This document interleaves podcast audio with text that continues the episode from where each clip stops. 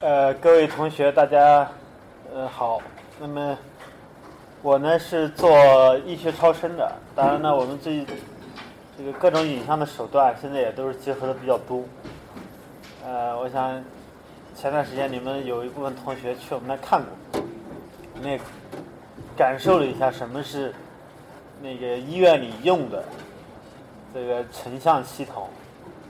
那我们今天这个课呢，主要讲一些典型的几种医学成像的呃基本的技术原理，它的系统的构成，那么它的一些应用，那么以及特别呢，因为我本人不是老师啊，那个所以呃还有很多是关于 frontier technology，就是最前沿的一些技术，它大概是怎么样的？因为教科书里的东西。是现在医院里用的，那么前沿的，就是你们老师啊或什么，大家做研究这些技术呢，是现在没有用的，但是未来可能有用，所以我想把这几个方面呢结合一下，跟大家介绍一下。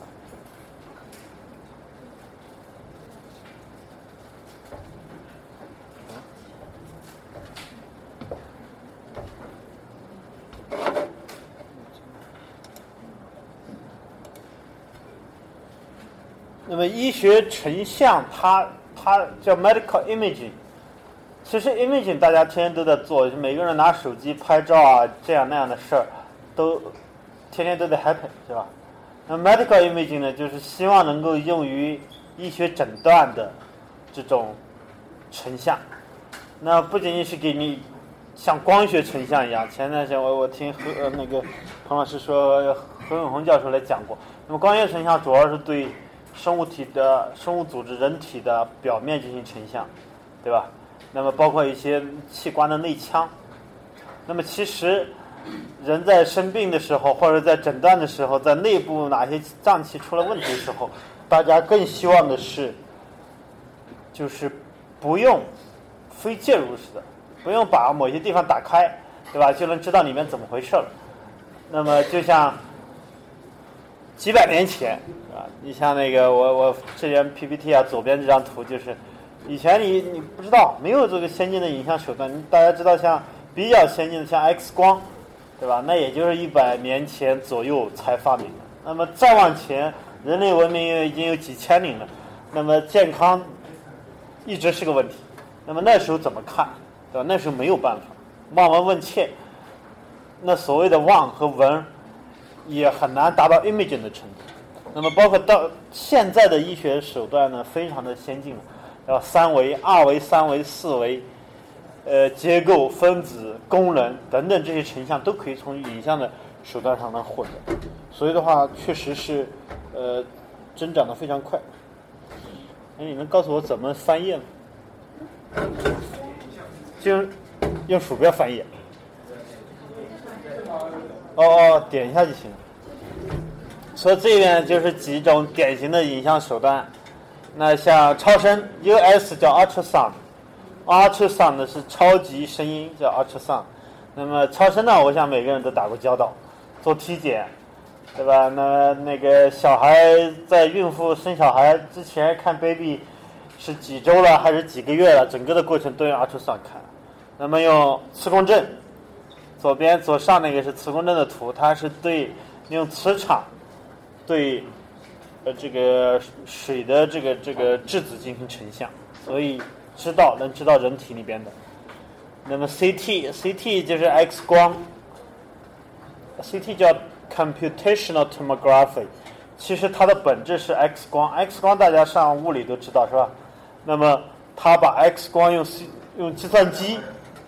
把它更的搞得更加玄乎、更加复杂的信息叫这 computational tomography，还有一个叫 PET，叫 positron positron emission tomography，就用正电子，呃，这个这个散射出来，然后接收它进行成像。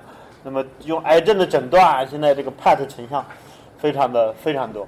那么右手边呢，其实就是获得这些影像的这些设备。大家知道深圳。咱们在深圳这个地方是我们国家，就是这些先进的医学成像设备的生产的基地，对吧？这些影像怎么从这些技术上进行获获取，是吧？它通过什么样的原理，什么样的电子技术，才能得到这么美好的这个能反映大家健康信息的这种影像手段？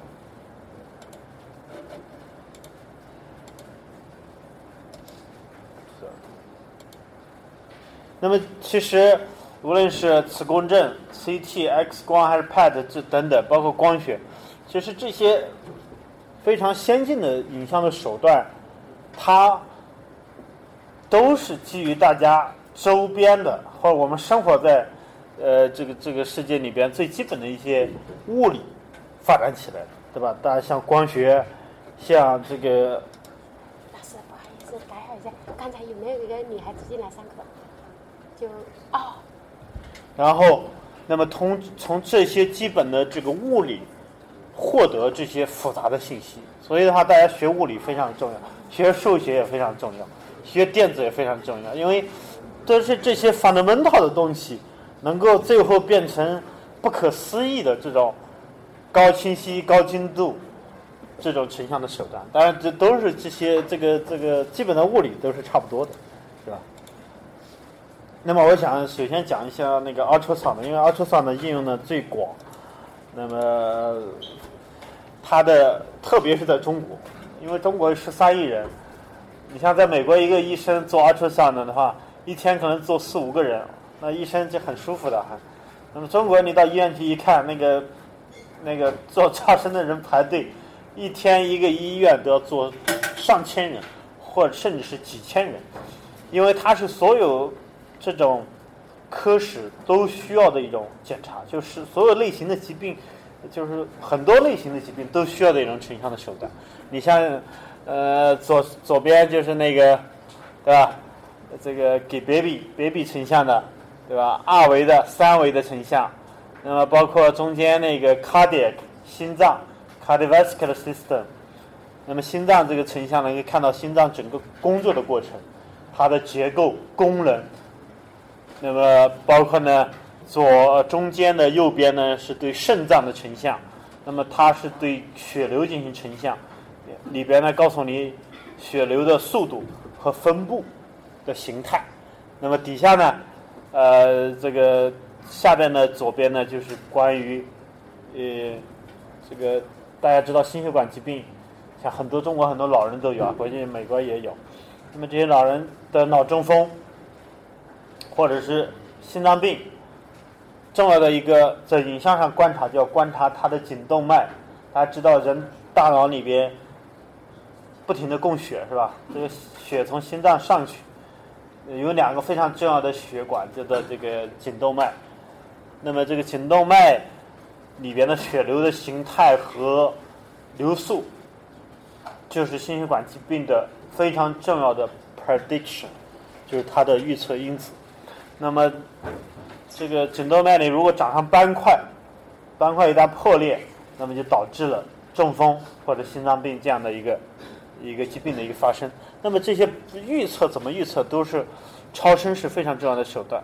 包括那个右下角那个图里边的 image 里边呢，就是打了一些造影剂 contrast ultrasound。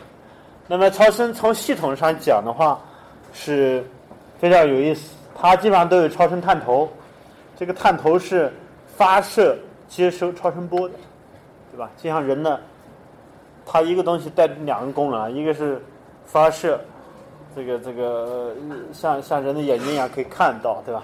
那么接收，像耳朵一样，啊，那么这个像深圳科技园这一块，像大家可能去过一个迈瑞大厦，对吧？迈瑞里面，他们就是我们国家做超声做的最大的。一个企业，那底下是各种各样的超声的机器，能够做刚才讲的那些成像的技术。那么现在这些超声技术呢，也在跟移动医疗结合。什么叫移动医疗？你这么大一个超声机器，只能在专业的医院里用。如果你想在家里用，在社区医院里用，怎么办？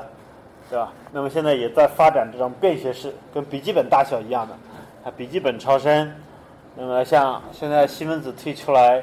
最新的跟 iPhone 结合，相当于跟 iPhone 结合在一块的这种是手持式的这个便携式的超声。因为 Mobile Health 它现在主要目前主流还是对于生理参数的测量，但是对于 imaging 这种健康信息的测量就没有，是吧？所以的话，这一块是一个呃，是一些比较特别的发展的一个呃状态。那么，纵观超声发展的历史，其实第一幅超声的 B 超的成像是上世纪大概四十年代末左右才出现，所以的话到现在的话，也就是呃可能七十年的历史。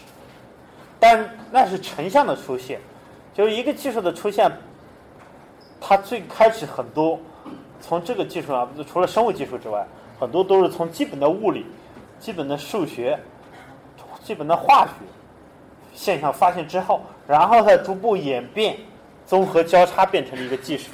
所以的话，其实大家看这张图，那么最下端有两个东西，一个叫 Doppler effect，另外一个叫 piezoelectric effect。其实超声的发现、这个技术的发明以及它最后的这个这个成长，都是基于到现在还是基于这两个现象。Piezo electric effect 就是说这是叫压电效应，我后边会讲，对吧？就超声它怎么产生，然后怎么接收，这是它基本的、基本的 fundamental，每天都干这个事儿。那怎么怎么出现？为什么以前没有出现？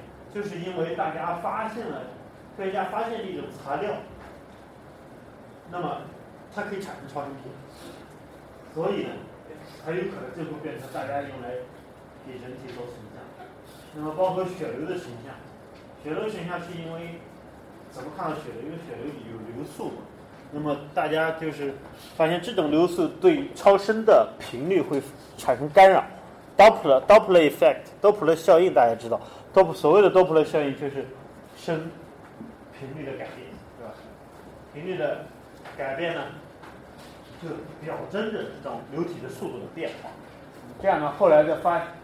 发明发明了 A 超，就是如果有一个超声震源发射过去，像一个手电筒一样打到打到什么地方，散射出把那光反射回来了，把那声波反射回来了，这样就一条线上的一一个成像。但是这个呢，就是说你很难像海外电视机一样能看到二维的信息，对吧？但是我知道，在以前没有二维的时候，一维也很重要，是吧？所以大家说现在是啊，说二维、三维、四维，是吧？但是每一维的信息都非常重要。当你在没有信息的时候，一维信息也是非常重要。大家学很多的函数都是一维。那么到二维，二维很简单，其实二维没有什么伟大的，二维就是把很多一维的叠加起来，像你拍照片一样，你拍出来是一个二维。但你你你拿把它切成一万条的话，其实就有很多一维的信息构成，对不对？是二维。然后彩色，彩色呢，跟跟跟电视机差不多啊。这个从黑白电视机到彩色电视机，那这个彩色纸主要是在黑白的信息之上增加了血流的这个成像的信息，因为血流的速度，它主要通过流速大小，通过红色和蓝色来表征，所以呢，这其实是一种假的彩色，并不是说人的血流真的是能够看出里面是红色的还是蓝色的。那么后面的造影就是血流。在流速比较低的时候，那么它对它对那个它改变的超声的频率非常小。大家知道这个 Doppler 效应，它是跟这个速度有关系的。如果速度非常小，我也想知道里边的流速怎么办？我只能打上一些微气泡做造影剂。当然，这种微气泡很小的微气泡，打作为造影剂打到血管里，这样的话血血流有血的地方就能看到这些微气泡。啊，这些微气泡的超声信号又非常强，就能看得到，是吧？那么这些种种，基本上百分之九十以上在医院里用的超声都是用这些信息。那么基本上对人体的 anatomy imaging，就是生物的结构、生理的结构和血流的形态，能够做非常好的一个成像，对吧？那么其实，在在这个比较前沿的，就是我们比如说先进院，我们这些做研究的人，包括南方科大。你们这些老师很多做研究的人，那么更要关注未来。比如说现在，对吧？医院里都有东西用了，但是未来三十年，那么有哪些新的东西呢？就是希望用超声看到分子水平的信息。以及呢，超声可能做 drug delivery，做药物的递送，做 therapy，对吧？呃，那么这样的话，超声就可能变得更加的这个 powerful，对吧？不仅仅我能看得到，还可能做 therapy、drug delivery therapy。我们现在还在做一些超声跟神经科学结合的，叫做 neural modulation，就是神经的调控方面的。因为因为超声它大家知道是一种是一种波声波，声波就大家能听到我说话也是声波，是吧？那么它是一种其实是一种力作用在你的耳朵上。那么超声一样，它是一种呃超声的这个波动效应，也是一种机械机械力在给人体作用。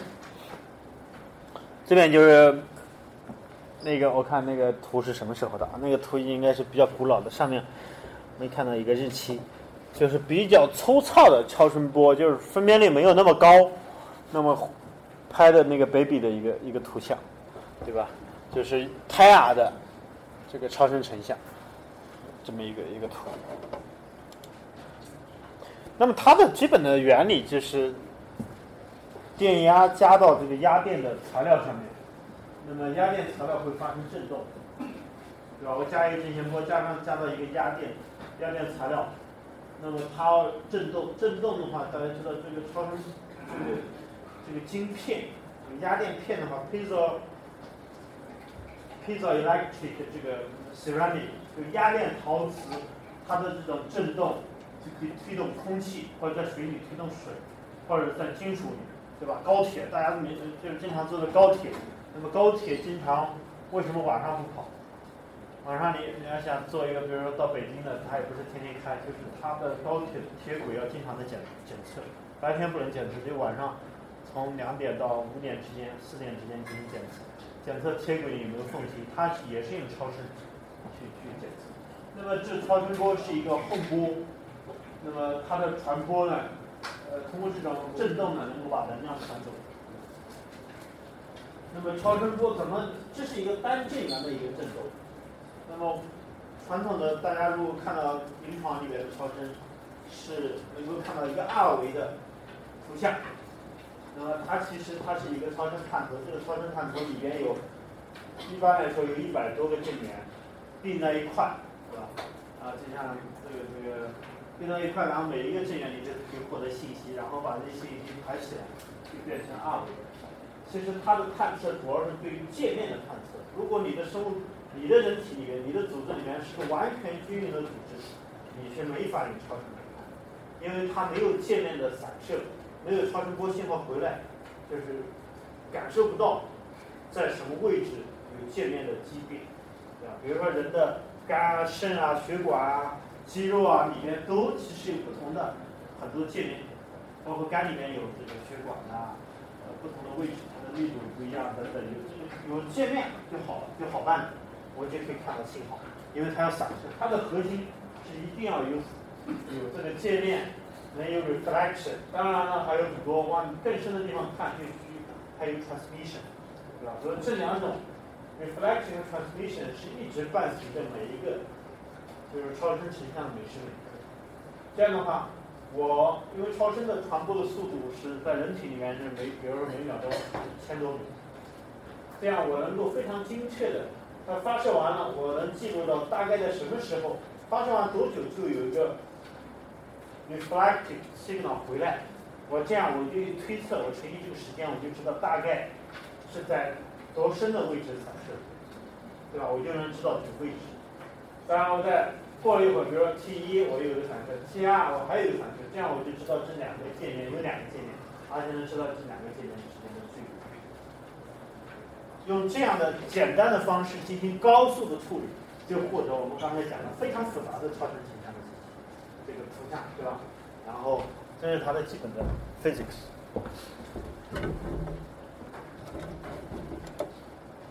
那么这就是压电，压电那个片，其实并不是一个像蛋糕一样的东西，没有没有那么大，就是我们把它放大，这压电片非常的小，非常的薄，大约几十个微米就可以 work，work 的非常好，而且它的振动，医学超声的振动是多少？是兆赫兹。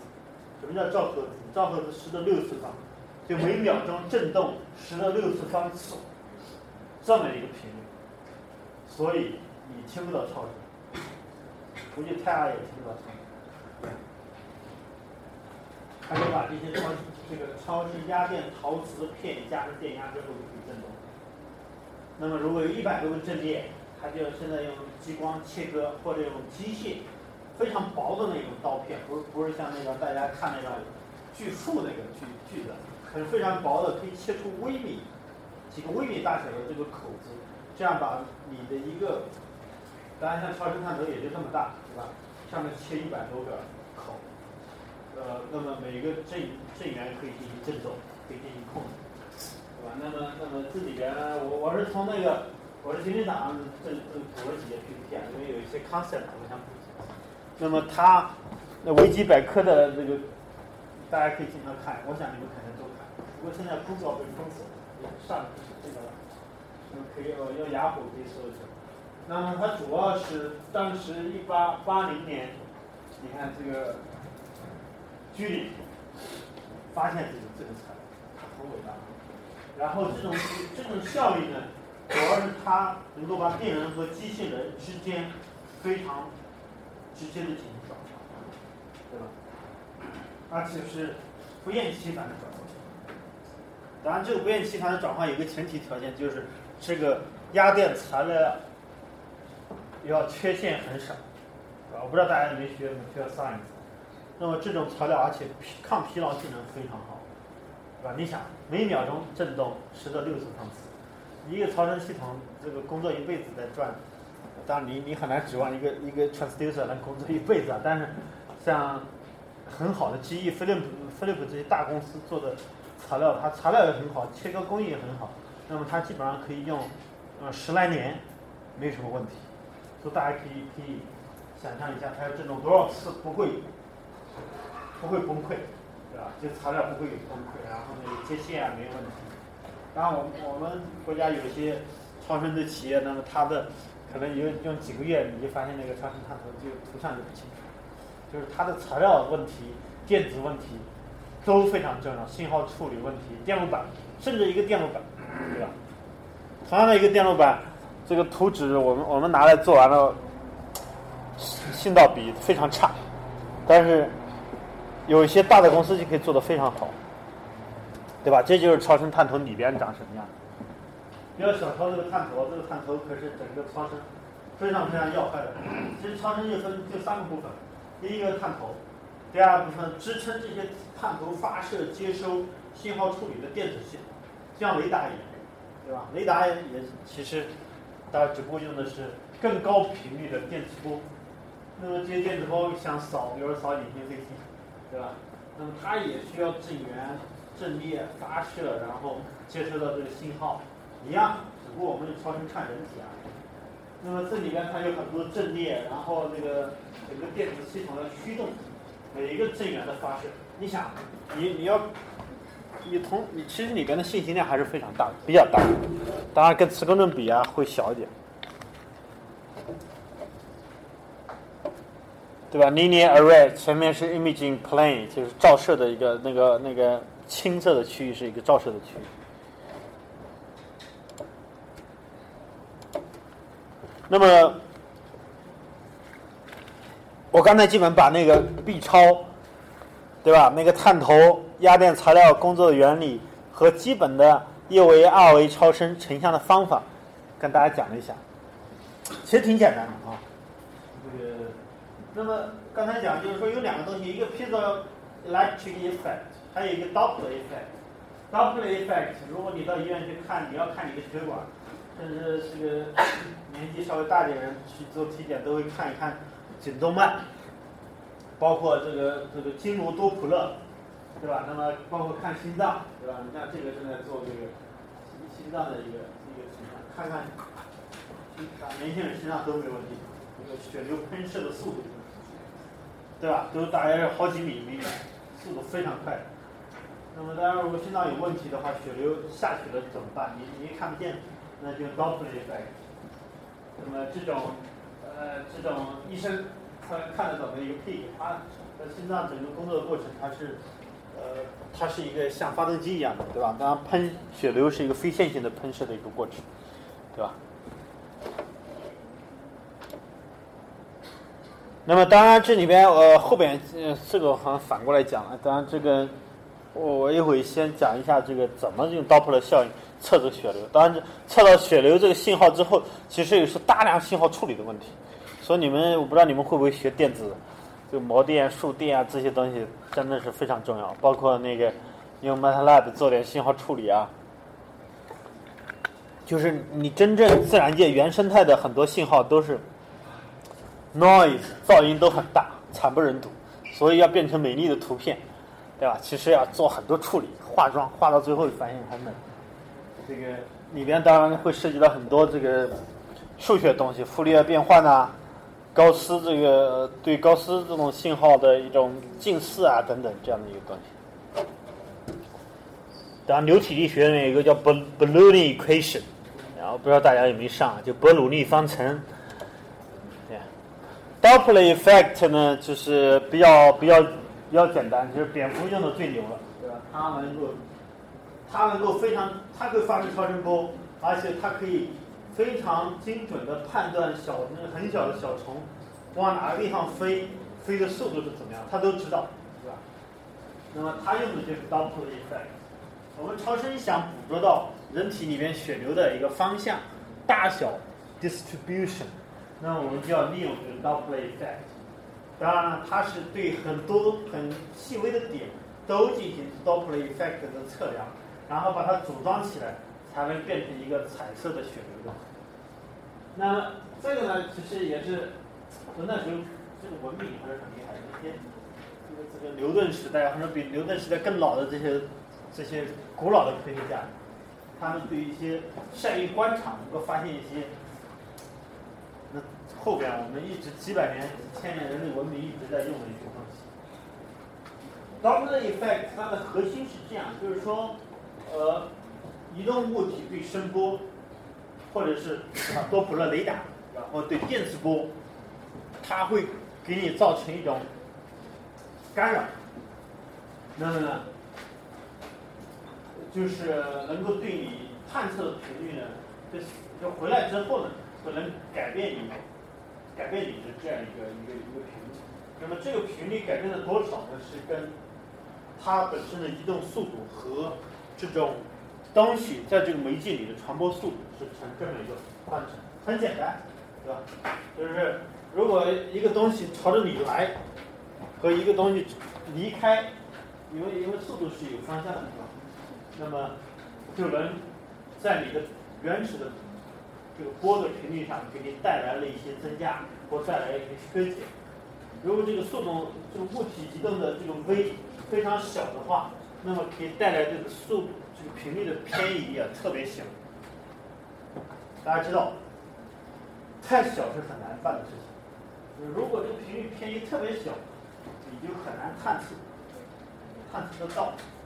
所以的话就是 Doppler effect。当然，我希望血流越大越好啊，这个 signal 就非常强，是吧？我很快就知道有多少。当然，就是做科学研究呢，其实大家主要的精力都花在，要么就做特别大的事情，要么就做特别小的事情。这两个事是最难做的。如果在正中间的事儿是比较好做的，就希望能够这个极限，追求极限。说这是基本的这个 Doppler effect 的东西，所以我们其实测来测去就是希望能够测这个速度引起的 delta f，the frequency change induced by the the movement object movement 啊，汽车对吧？你像警察躲在路上抓抓超速的怎么抓？像美国那个那个，中国你可能看的不多，美国那个那个警察那个地大物博。抓这个高速公路修的很好，也没有收费站，所以这个车都开得很快。但是警察的就躲到哪个地方躲着露个头，然后雷达架上，看哪个车超超十个 mile，超五个 mile 的他都知道，啊，然后灯一闪就跑出来把你拦下来，对吧？就是 Doppler effect，它是用雷达探测，对？那这这是同样的一个一个一个。像如果这个流动的这种流这个运动物体朝着你来，它们的频率就增加了。大家看到最上面那个。那么这边呢，如果背着你去呢，就是这个频率频率就就就减小，对吧？所以通过这样的一个方式来探测这个 frequency change，也就是说通过这样的方式，不过好歹还好，为什么呢？因为超声的频率非常高，就是说它那个 delta f 乘以一个很大的数，那么其实它那个数还还还蛮大的，对吧？所以还是比较容易找出来。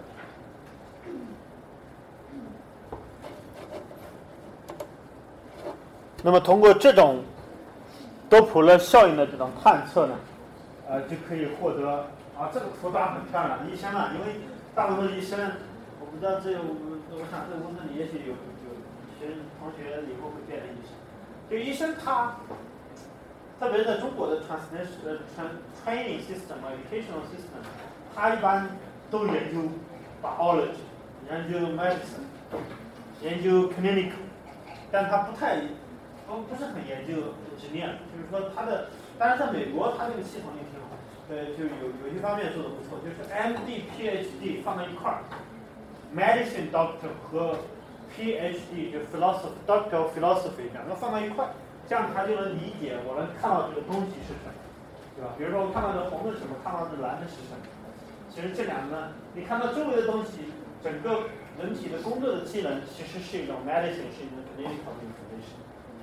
这个都是 doctor 要搞的，当然要知道这里面 what does that mean，以及呢能够把这两个信息交互起来去判断一个疾病的发生发展和对它进行定性，这样的话就需要你既懂得技术，也要懂得医学，对吧？包括这个 pick 呢就是流速随着时间的一个变化，那么 color 呢就是因为医生他你说搞的一维信号他他分析不了，所以的话你还是最好搞成电视机一样，他能看知道怎么回事。所以就变成了一个 beam 的上面的 color flow information，对吧？这样的话，我想大家都明白了。哦，这个地方血流怎么样，是吧？流速怎么样？那么往里流还是往外流？是红的还是蓝的？啊？离开你还是对向你？这样的速度就就可以很清清晰的搞明白了，是吧？当然了，在超声里面有几个东西很关键，就是它。分辨率很重要，就是如果，对吧？你说看肝脏啊，看什么？这这个超声分辨率在超声里面算比较要求不是很高，但如果要看眼睛，那么你的分辨率，你想眼睛这里边的微细微小的血管的结构非常的小，那么看里边的组织的异常，那么它的分辨率可能我们要再提高。比如说一般的你可能分辨率，分辨率大家清楚啊，我想不用讲你们都知道，你你。比较差的手机拍出来分辨率差，但是现在差的手机分辨率往往更高，这个就是图像特别清楚，是吧？分辨率高。那么超声这个，就是如果要提高分辨率，就要它那个频率要更高，frequency，频率高，它的波长越短，波长越短，你看的这，对吧？你这个人能看得更加清楚，是吧？里边的这个，所以当然频率是一个方面，还有我刚才讲的一个探头上面。发射一百二十多个 element，如果这 element 越小的话，同时你看到东西越细，是不是？啊，所以的话，这里面就是关于波束合成这里面的东西，我就不细讲了，这里面是比较复杂了。那么这一块，你像这个波束，它看的一定很细，是不是？就像你，呃，对吧？因为它就像针尖一样的东西。那么这个波束的控制是一个非常非常重要的东西，就是说。其实这个里边一直到现在还是国际上重要的超声域医学超声重要研究内容，怎么提高超声分辨率？因为你的探头工艺往往是一定的，你探测的频率在人体也是一定的。因为你频率越高，衰减越大，你传不深；你频率越小，可以传得很深，但是太粗，是不是？所以做科学家都很纠结，就是要在在里面夹缝中生存，找到一个一个一个 optimized solution。当然了，我们现在当然这个像这个机器都是批量生产，对吧？中国的市场一年卖几十亿人民币的超声系统，几千台。那么，其实，在七八十年前，大家还是像研究科学研究一样的研究这个成像的系统。那你看那时候的超声系统非常的庞大，啊，那时候电子系统也很大，一个一个一个一个一个，你看，四十年代的计算机都都是都没有办法，远远没有办法像大家现在手机一样那么样的功能，是吧？那么各种各种厂商就做各种功能的超声，其实万变不离其宗。所有的厂商无论怎么忽悠，最后做的事都差不多，就是黑白超、彩超，啊，这这个是他们也是临床医生百分之九十以上的时间，九十五以上的时间，临床医生就就用这两个东西看来看去。当然还有一些新的概念了，对吧？当然这里面就是涉及到，就是说我怎么成像能够看得清楚，呃，需有哪些东西决定的。呃，这里边呢是大家记得几个简单的就行了。我想的话，大家如果以后研究读研究生会更深入的看这个，就是跟频率有关系，跟那个频率就是波长嘛，wavelength。那么它还有一个叫 f number，就是 frequency 这个除以这个 diameter，aperture diameter 这个上面有哈。F number 越小，那么呃，它的它的 focus 越好，更加的，因为现在临床基本上都在亚毫米这么一个量级，但是如果看眼睛的话，可以达到几十微米。那么现在有超声显微镜，可以达到，对吧？微米级的一个一个一个成像的分辨率，可以给给一个细胞进行超声成像。那么还有一个就是说，我这个超声探头放到人体人身上往上一放，基本上不用动了。但是我我可以控可以控制鼠标让它往哪个地方指。这个过程是怎么实现的？就是说它怎么实现大角度的、任意深度的这种聚焦和高分辨的观测？那么这里面就需要电子系统进行支撑，像雷达。大家关心那个，我估计这个。朋友们当中肯定有人关心中国的这个雷达能不能看到这个隐形飞机，能多高的高空能看到，是吧？还有说中国的核潜艇在水下探测那个那个那个那个，对吧？包括声纳系统，其实都是一个原理，跟超声一样。声纳这个超声频率再低一点就变成声纳，就装到核潜艇身上，对吧？然后这个用电磁波去看那个呃这个看飞机也是这样，但是这种 beam 它并不是说。当然，那个大家看到雷达，它是它可以进行三百六十度旋转的，是吧？但也有不旋转的。你像装到潜艇上，像中国现在最新的平板式那个雷达，相控阵，它通过电子控制相位的差异进行扫描。这样的话，就是人不动，只要动眼睛就行，是不是？所以的话，其实，呃，这里边有一个非常重要的一个东西，大家要关注。大一、大二的时候应该关注一下，就是。怎么通过电子延迟的方式进行聚焦，对吧？其实它硬件东西还是那些东西，只不过它发射的时候更有规律。比如说，因为它传播的速度不一样，一旦发出来，它肯定要往外传。但是现在呢，比如说我从一和二这两个地方不同的聚焦，那么它要求这两个路径就不一样长度。这边就是相对来说，这个路径。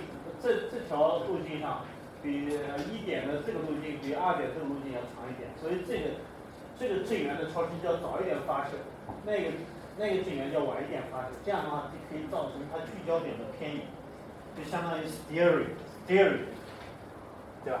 就让它电子实现一种任意点的一种控制。我应该再拉大一点，因为你看，比如说我让超声。但是它的这点聚焦，其实一个震源是很难实现聚焦的，特别是人体大深度的时候，它需要多个 element 一起作用，对吧？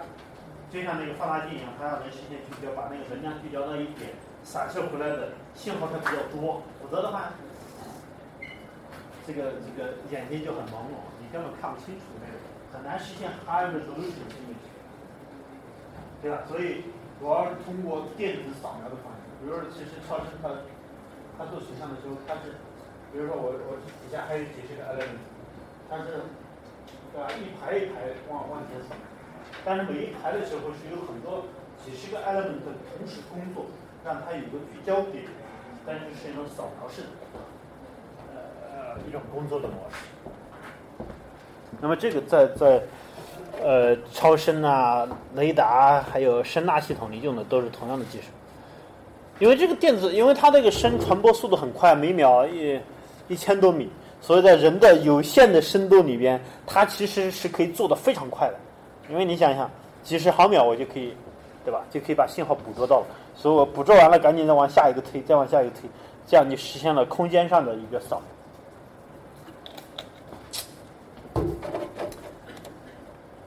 那么这个就是这个 focus 和 steering and focus 的这个动作的实现的一个过程，就是超声探头。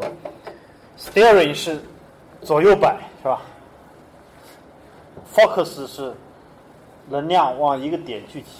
那么超声都用这个动作呢实现对不同的组织，因为你看一个超声的图片都很清楚，无论是在粒离人体表面一一个厘米的时候，还是十个厘米都很清楚。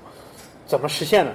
就是因为它他非常勤奋的，他一排一排扫扫下来给你看的时候，因为人人眼睛看电影啊，每秒钟只能看三十帧，对吧？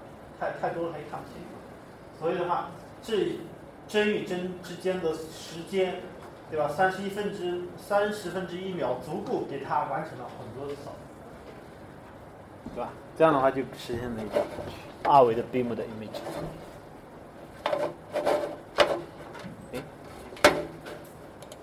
我再讲快点了啊。那么这里面就电子系统我就不说了，其实它是有通道。其实为为什么这么多 element 都能高速协同的工作，而且能够把那么微弱的信号能够高频的信号捕捉得很好？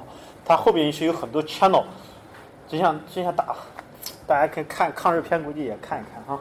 抗日片那个比较比较老的时候，步枪帮打一下，就一个通道。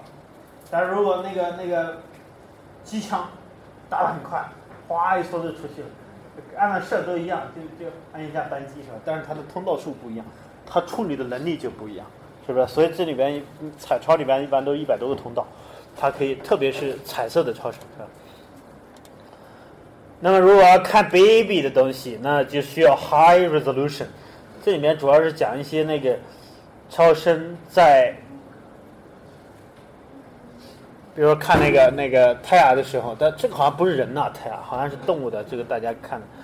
那么用不同的分辨率，大家感受一下，用不同的分辨率，大家自己注意看啊。那么我获得的东西的差异，十五兆赫兹和刚才最初那个三兆赫三兆的图像，那就差了非常多了，是不是？我看有没有更高的啊？没有了。这个挪威挪威人画的，因为挪威那边滑雪比较多，他在 baby 的图像上画了两个滑雪板，超声的机器呢。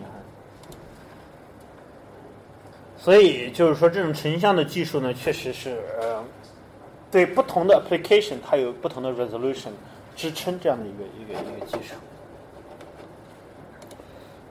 那么对于心脏成像。那么要求的东西更多了，对吧？baby 的成像你可能 anatomy 就可以了，身上成像你要看结构，你还要看血流，而且非常快的一个血流，而且关键是心脏经常前面你带来很多肋骨，都把这个这个挡住了，这骨头呢超声很难进得去，是吧？就一成像的超声很难进得去，所以呢这里边就就要找一些成像的视窗，从那个视窗进去，对吧？所以，那么超声经过这么，其实从这个基本的 physics 发现，一直到后来技术的发展，到后边我刚才讲的一维、二维、彩色，以及呢弹性成像，就后来就知道你胸组织弹性。那么，一到三维、四维，其实已经发展的非常的先进，对吧？那么，包括我刚才讲，你可以你可以看到，大家。非常高分辨率的，大约几十兆赫兹的超声，比如说这是我们实验室装配的那个，花了三百万买的一台机器啊，就是五十兆，五十兆赫兹。那么它差在什么地方呢？就是它这个探头太厉害了，一个探头就三十万，一般的一个 B 超探头就五千块钱。那么它的切割的精度非常的细，八个微米的一个孔，一个缝隙，它的振动频率这样才能上去。而且它的信号也是更频率更加高，那么主要原因还是贵的主要原因不是因为这个东西，呃，有多难，主要是因为它的市场太小，就医学里用的不多。就高频呢，它看的很浅，所以用的不是很多。物以稀为贵嘛，是吧？所以就变得比较贵。那么这个虽然这个贵，但是它确实很厉害。你看，它可以看老鼠的胎儿的发育的过程。人当然比较大，大肚子很大，是吧？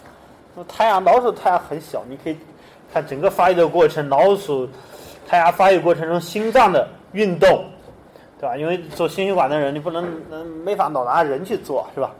做动物模型，动物模型呢，动物就有很多都比较小，老鼠是吧？你像鱼，这个这个 zebrafish，大家做这个如果学这个生物啊，生物学工程都要知道 zebrafish 很火，是一个生物动物模型里边的明星，对吧？为什么这个很火？它有一个很重要的本事，就是因为它长得快，然后它的心脏可以治愈的，你可以 regeneration 非常厉害。你把它心脏咔切了一半，过过一个月它就长好了。哦，心脏切一半。你们可以可以看一看，就 zebrafish 它的这种再生能力，心脏再生能力非常强。当然人这个如果向他学学多好啊！反正你可以打仗，你不用怕。所以呢，那你怎么研究它的一个过程？就是 zebrafish 很多搞基因的人在研究，搞再生的人、搞免疫的人在研究，搞药物的人在研究，搞搞形象的人也在研究。是吧就是那，那么你你一般的成像的手段，你没办法去看活的心脏的过程怎么看，你就需要你看研究研究 zebrafish 发 nature nature method。啊，这张图又重复了一遍啊。当然，我们在做一些新的玩意儿，就是呃前沿的东西呢，就是说我刚才讲了，我如果这个血流流速很慢，或者是我要做这种分子影像，就是说。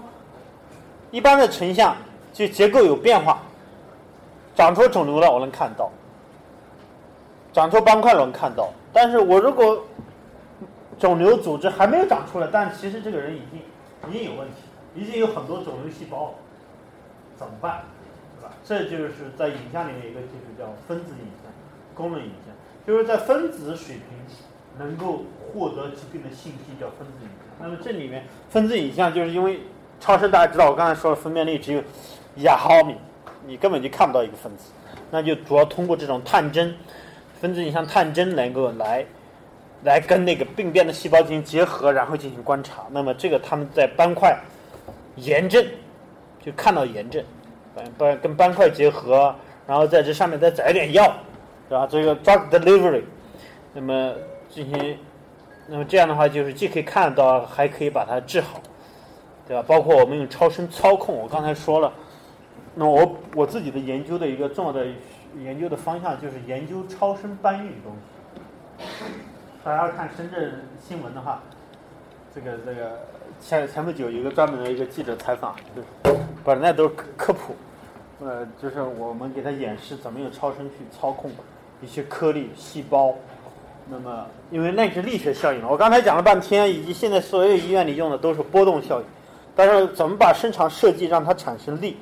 既然它是一种机械力，是不是？机械波、机械力，那么我们就应该可以用它搬东西，是不是？所以我们这个大家可以看到，这就是搬运一个细胞、搬运微泡，这就是在隔壁我们实验室做的啊，这不是假的。大家有空可以可以去看一看。如果谁大家有兴趣做 project，也可以去我们的跟这边老师联合指导我们做 project，说不定你毕业没毕业就可以发一些 paper。哎这个都放不了哈，sorry。这个呢，这就是演示一种多排的超声探头把药物聚集起来，这个一个一个一个一个东西。那么我们自己那个做那个用超声，不是说它有力吗？那我们就说 OK，那既然有力，我们用超声去触摸组织的软硬，触摸你有没有得动脉粥样硬化，有病人有没有肝硬化，对吧？包括有没有硬的肿瘤组织。怎么触摸？那我们就研发一个超声弹性成像的技术。当然，这个有些大企业也有这个技术。这个在深圳一个公司里产业化。那么这里面就涉及到很多电子。其实这个所以电子电子技术还是要学好。嗯。那我把超声这块讲完啊，那么这个就是在企业里生产的一个过程，这个我就不讲了。那么超声现在其实跟脑科学结合也很有意思。我刚才说了吗？高频的超声可以看得非常细，所以国际上就有人开始用高频的超声去观察脑子里面的讯息。人的大脑这脑壳太厚，是不是？那超市很难进得去。但老鼠的脑壳稍微好点儿，那那么它可以观察。但现在这个主要是研究这一块，跟脑科学结合，它可以看到。对吧？比如说，我看这边和看那边，我的注意力是在听还是注意力说？我的脑的不同的功能区的活动区域是不一样，兴奋区域是不一样。那么我怎么去观察？就去做对这些功能进行研究。有病的病人，我们大家正常就觉得 OK 了。那有病的病人五花八门的病，脑子里病更多，是不是？精神的疾病看不见摸不着，觉得怪异。但是这种。要用影像的手段做定量的表征，那么那么用超声可以做，对吧？包括做分子影像，包括呢做弹性的一个成像，对吧？这个就是把弹性成像变成彩色的弹性成像，这个在国际上也有做。好，我我想的话，我们这节课讲的慢慢一点啊，这样后边我们再讲讲 CT、磁共振、PET 相关的一些东西。稍微休息一下。